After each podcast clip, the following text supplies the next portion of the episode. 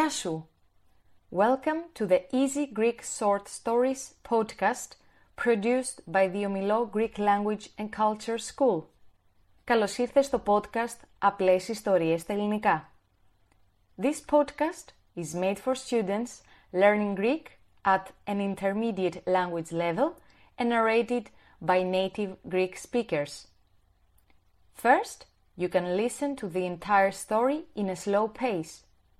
After that, you will hear the same story again at a normal native Greek speaking pace. At the end of the podcast, you can listen to useful vocabulary and repeat the words. Happy listening! Καλή ακρόαση!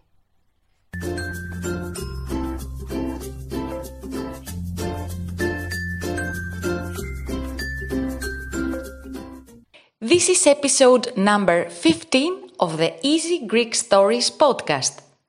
Myrto reads for you the story about how Marion from Frankfurt experienced her summer job on the Greek island of Kos.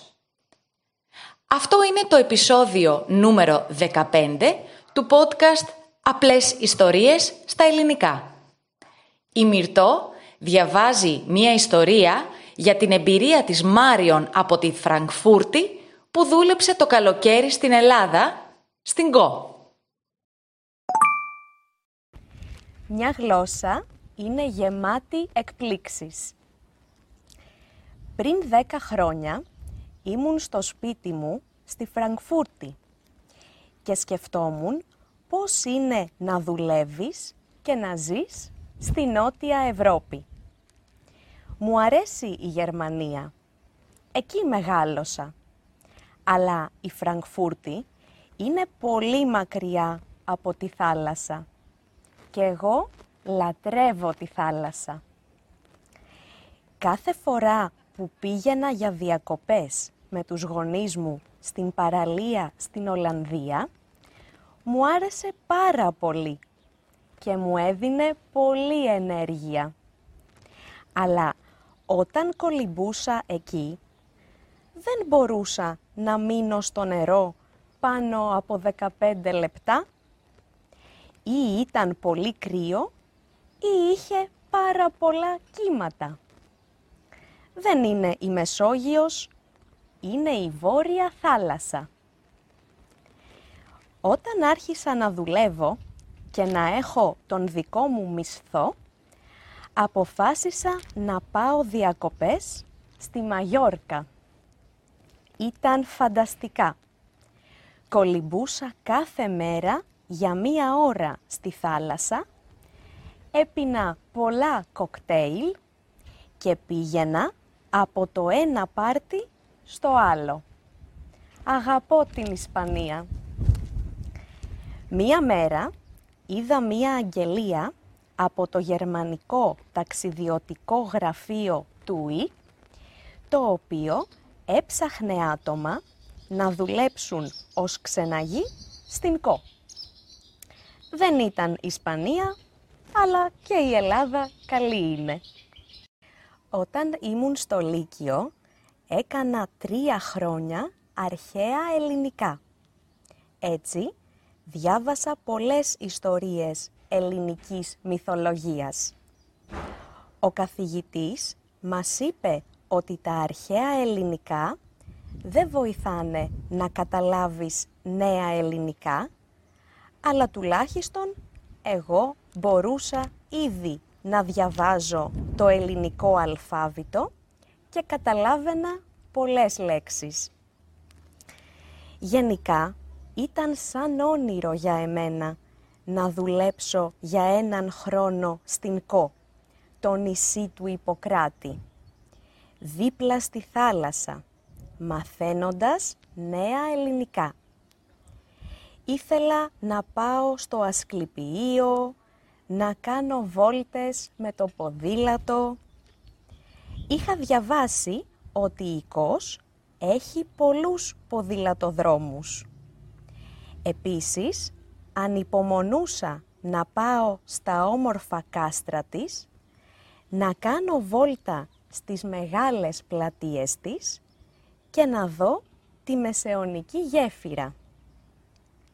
Έτσι λοιπόν έφτασα στο νησί με το αεροπλάνο από τη Γερμανία. Ήταν Μάρτιος.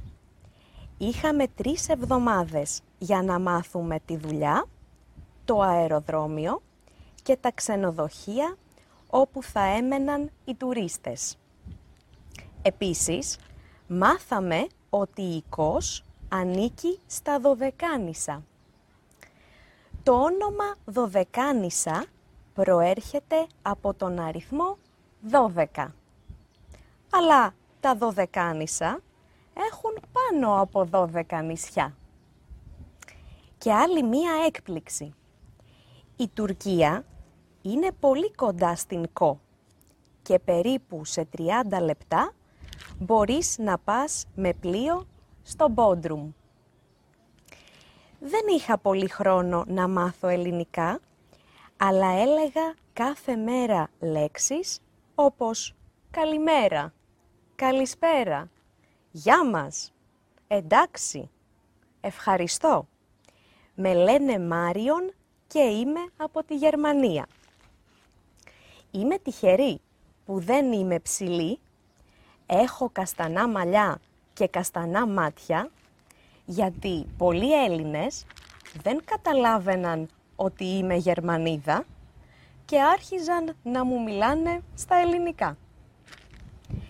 Οι πρώτοι τουρίστες έφτασαν τον Απρίλιο και δουλεύαμε μέρα νύχτα, από το πρωί μέχρι τα μεσάνυχτα.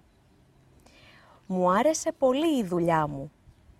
Επίσης, το να δουλεύεις με Έλληνες είναι πολύ διαφορετικό από το να δουλεύεις με Γερμανούς.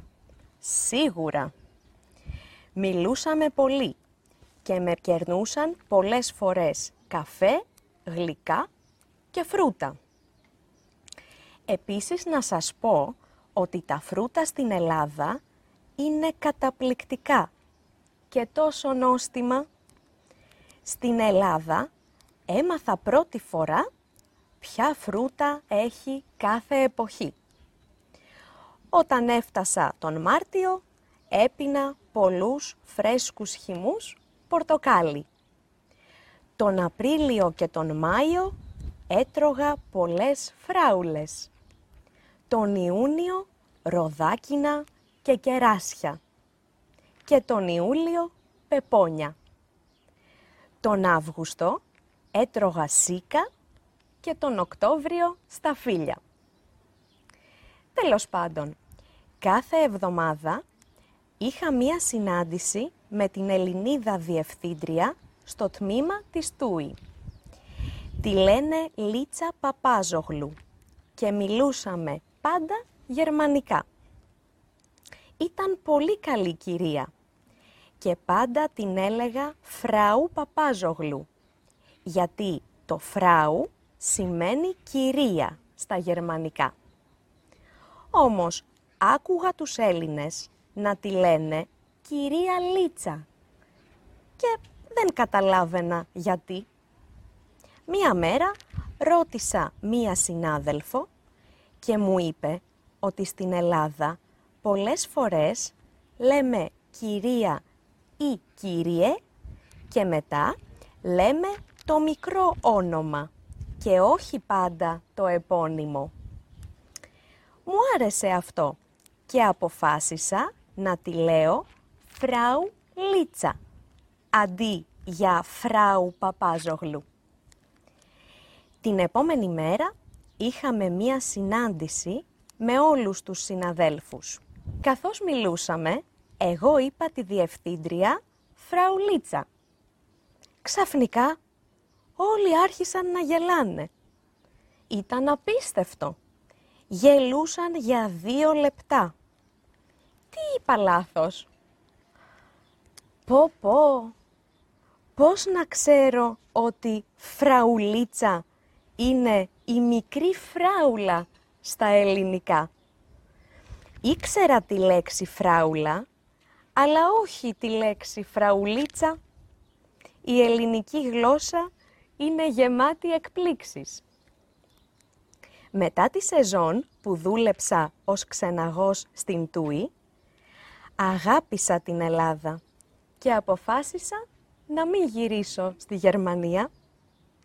Τώρα μένω πολλά χρόνια στην Ελλάδα και ξέρω ότι πολλές λέξεις τελειώνουν σε ίτσα, όπως καρεκλίτσα, μπυρίτσα, βολτίτσα, αλλά η αγαπημένη μου λέξη και διευθύντρια είναι ακόμα η φραουλίτσα.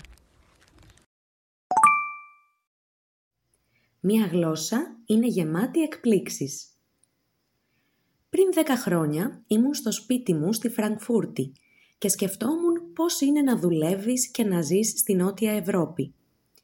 Μου αρέσει η Γερμανία, εκεί μεγάλωσα. Αλλά η Φραγκφούρτη είναι πολύ μακριά από τη θάλασσα και εγώ λατρεύω τη θάλασσα. Κάθε φορά που πήγαινα για διακοπές με τους γονείς μου στην παραλία στην Ολλανδία, μου άρεσε πάρα πολύ και μου έδινε πολύ ενέργεια. Αλλά όταν κολυμπούσα εκεί, δεν μπορούσα να μείνω στο νερό πάνω από 15 λεπτά. Ή ήταν πολύ κρύο ή είχε πάρα πολλά κύματα. Δεν είναι η Μεσόγειος, είναι η Βόρεια Θάλασσα. Όταν άρχισα να δουλεύω και να έχω τον δικό μου μισθό, αποφάσισα να πάω διακοπές στη Μαγιόρκα. Ήταν φανταστικά. Κολυμπούσα κάθε μέρα για μία ώρα στη θάλασσα, έπινα πολλά κοκτέιλ και πήγαινα από το ένα πάρτι στο άλλο. Αγαπώ την Ισπανία. Μία μέρα είδα μία αγγελία από το γερμανικό ταξιδιωτικό γραφείο Τούι, το οποίο έψαχνε άτομα να δουλέψουν ως ξεναγή στην ΚΟ. Δεν ήταν Ισπανία, αλλά και η Ελλάδα καλή είναι. Όταν ήμουν στο Λύκειο έκανα τρία χρόνια αρχαία ελληνικά. Έτσι διάβασα πολλές ιστορίες ελληνικής μυθολογίας. Ο καθηγητής μας είπε ότι τα αρχαία ελληνικά δεν βοηθάνε να καταλάβεις νέα ελληνικά, αλλά τουλάχιστον εγώ μπορούσα ήδη να διαβάζω το ελληνικό αλφάβητο και καταλάβαινα πολλές λέξεις. Γενικά ήταν σαν όνειρο για εμένα να δουλέψω για έναν χρόνο στην ΚΟ, το νησί του Ιπποκράτη, δίπλα στη θάλασσα, μαθαίνοντας νέα ελληνικά. Ήθελα να πάω στο Ασκληπιείο, να κάνω βόλτες με το ποδήλατο. Είχα διαβάσει ότι η ΚΟΣ έχει πολλούς ποδηλατοδρόμους. Επίσης, ανυπομονούσα να πάω στα όμορφα κάστρα της και να κάνω βόλτα στις μεγάλες πλατείες της και να δω τη μεσαιωνική γέφυρα. Έτσι λοιπόν έφτασα στο νησί με το αεροπλάνο από τη Γερμανία. Ήταν Μάρτιος. Είχαμε τρεις εβδομάδες για να μάθουμε τη δουλειά, το αεροδρόμιο και τα ξενοδοχεία όπου θα έμεναν οι τουρίστες. Επίσης, μάθαμε ότι η ΚΟΣ ανήκει στα Δωδεκάνησα. Το όνομα Δωδεκάνησα προέρχεται από τον αριθμό 12, αλλά τα Δωδεκάνησα έχουν πάνω από 12 νησιά. Και άλλη μία έκπληξη η Τουρκία είναι πολύ κοντά στην Κο και περίπου σε 30 λεπτά μπορείς να πας με πλοίο στο Μπόντρουμ. Δεν είχα πολύ χρόνο να μάθω ελληνικά, αλλά έλεγα κάθε μέρα λέξεις όπως «καλημέρα», «καλησπέρα», «γεια μας», «εντάξει», «ευχαριστώ». Με λένε Μάριον και είμαι από τη Γερμανία. Είμαι τυχερή που δεν είμαι ψηλή έχω καστανά μαλλιά και καστανά μάτια, γιατί πολλοί Έλληνες δεν καταλάβαιναν ότι είμαι Γερμανίδα και άρχιζαν να μου μιλάνε στα ελληνικά. Οι πρώτοι τουρίστες έφτασαν τον Απρίλιο και δουλεύαμε μέρα νύχτα, από το πρωί μέχρι τα μεσάνυχτα. Μου άρεσε πολύ η δουλειά μου. Επίσης, το να δουλεύεις με Έλληνες είναι πολύ διαφορετικό από το να δουλεύεις με Γερμανούς, σίγουρα. Μιλούσαμε πολύ και με κερνούσαν πολλές φορές καφέ, γλυκά και φρούτα. Επίσης να σας πω ότι τα φρούτα στην Ελλάδα είναι καταπληκτικά και τόσο νόστιμα. Στην Ελλάδα έμαθα πρώτη φορά ποια φρούτα έχει κάθε εποχή. Όταν έφτασα τον Μάρτιο έπινα πολλούς φρέσκους χυμούς πορτοκάλι. Τον Απρίλιο και τον Μάιο έτρωγα πολλές φράουλες. Τον Ιούνιο ροδάκινα και κεράσια και τον Ιούλιο πεπόνια. Τον Αύγουστο έτρωγα σίκα και τον Οκτώβριο στα φίλια. Τέλος πάντων, κάθε εβδομάδα είχα μία συνάντηση με την Ελληνίδα Διευθύντρια στο τμήμα της Τούι. Τη λένε Λίτσα Παπάζογλου και μιλούσαμε πάντα γερμανικά. Ήταν πολύ καλή κυρία και πάντα την έλεγα Φράου Παπάζογλου, γιατί το Φράου σημαίνει κυρία στα γερμανικά. Όμως άκουγα τους Έλληνες να τη λένε κυρία Λίτσα και δεν καταλάβαινα γιατί. Μια μέρα ρώτησα μία συνάδελφο και μου είπε ότι στην Ελλάδα πολλές φορές λέμε κυρία ή κύριε και μετά λέμε το μικρό όνομα και όχι πάντα το επώνυμο. Μου άρεσε αυτό και αποφάσισα να τη λέω Φράου Λίτσα αντί για Φράου Παπάζογλου. Την επόμενη μέρα είχαμε μία συνάντηση με όλους τους συναδέλφους. Καθώς μιλούσαμε, εγώ είπα τη διευθύντρια Φράου Λίτσα. Ξαφνικά όλοι άρχισαν να γελάνε. Ήταν απίστευτο. Γελούσαν για δύο λεπτά. Τι είπα λάθος; Πω, πω, πώς να ξέρω ότι η φραουλίτσα είναι η μικρή φράουλα στα ελληνικά; Ήξερα τη λέξη φράουλα, αλλά όχι τη λέξη φραουλίτσα. Η ελληνική γλώσσα είναι γεμάτη εκπλήξεις. Μετά τη σεζόν που δούλεψα ως ξεναγός στην Τούι, αγάπησα την Ελλάδα και αποφάσισα να μην γυρίσω στη Γερμανία. Τώρα μένω πολλά χρόνια στην Ελλάδα και ξέρω ότι πολλές λέξεις τελειώνουν σε ίτσα. Όπως καρεκλίτσα, μπυρίτσα, βολτίτσα. Αλλά η αγαπημένη μου λέξη και διευθύντρια είναι ακόμα η φραουλίτσα. Useful vocabulary to remember. Listen carefully to the words and repeat. Σκέφτομαι. Νότιος, νότια, νότιο. Μεγαλώνω. Λατρεύω. Το κύμα, τα κύματα. Η Μεσόγειος βόρειος, βόρεια, βόρειο. Ο μισθός. Αποφασίζω. Η αγγελία. Το ταξιδιωτικό γραφείο. Ψάχνω. Ο ή ξεναγός τουλάχιστον ανυπομονώ το κάστρο. Μεσαιωνικός, μεσαιωνική, μεσαιωνικό. Η γέφυρα. Ανήκω σε. Η έκπληξη, οι εκπλήξεις. Τυχερός, τυχερή, τυχερό. Μέρα νύχτα. Διαφορετικός, διαφορετική, διαφορετικό. Κερνάω. Καταπληκτικός, καταπληκτική, καταπληκτικό. Νόστιμος, νόστιμη, νόστιμο. Τέλος πάντων. Η συνάντηση. Ο διευθυντής ή διευθύντρια. Το τμήμα.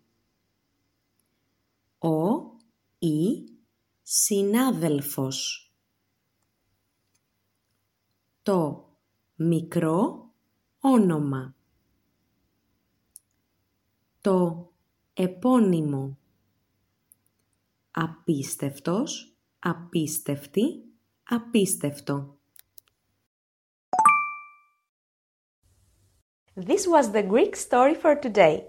Hope you will join us soon again while improving your Greek listening skills. Αυτά ήταν για σήμερα. Θα τα πούμε σύντομα. Γεια σου!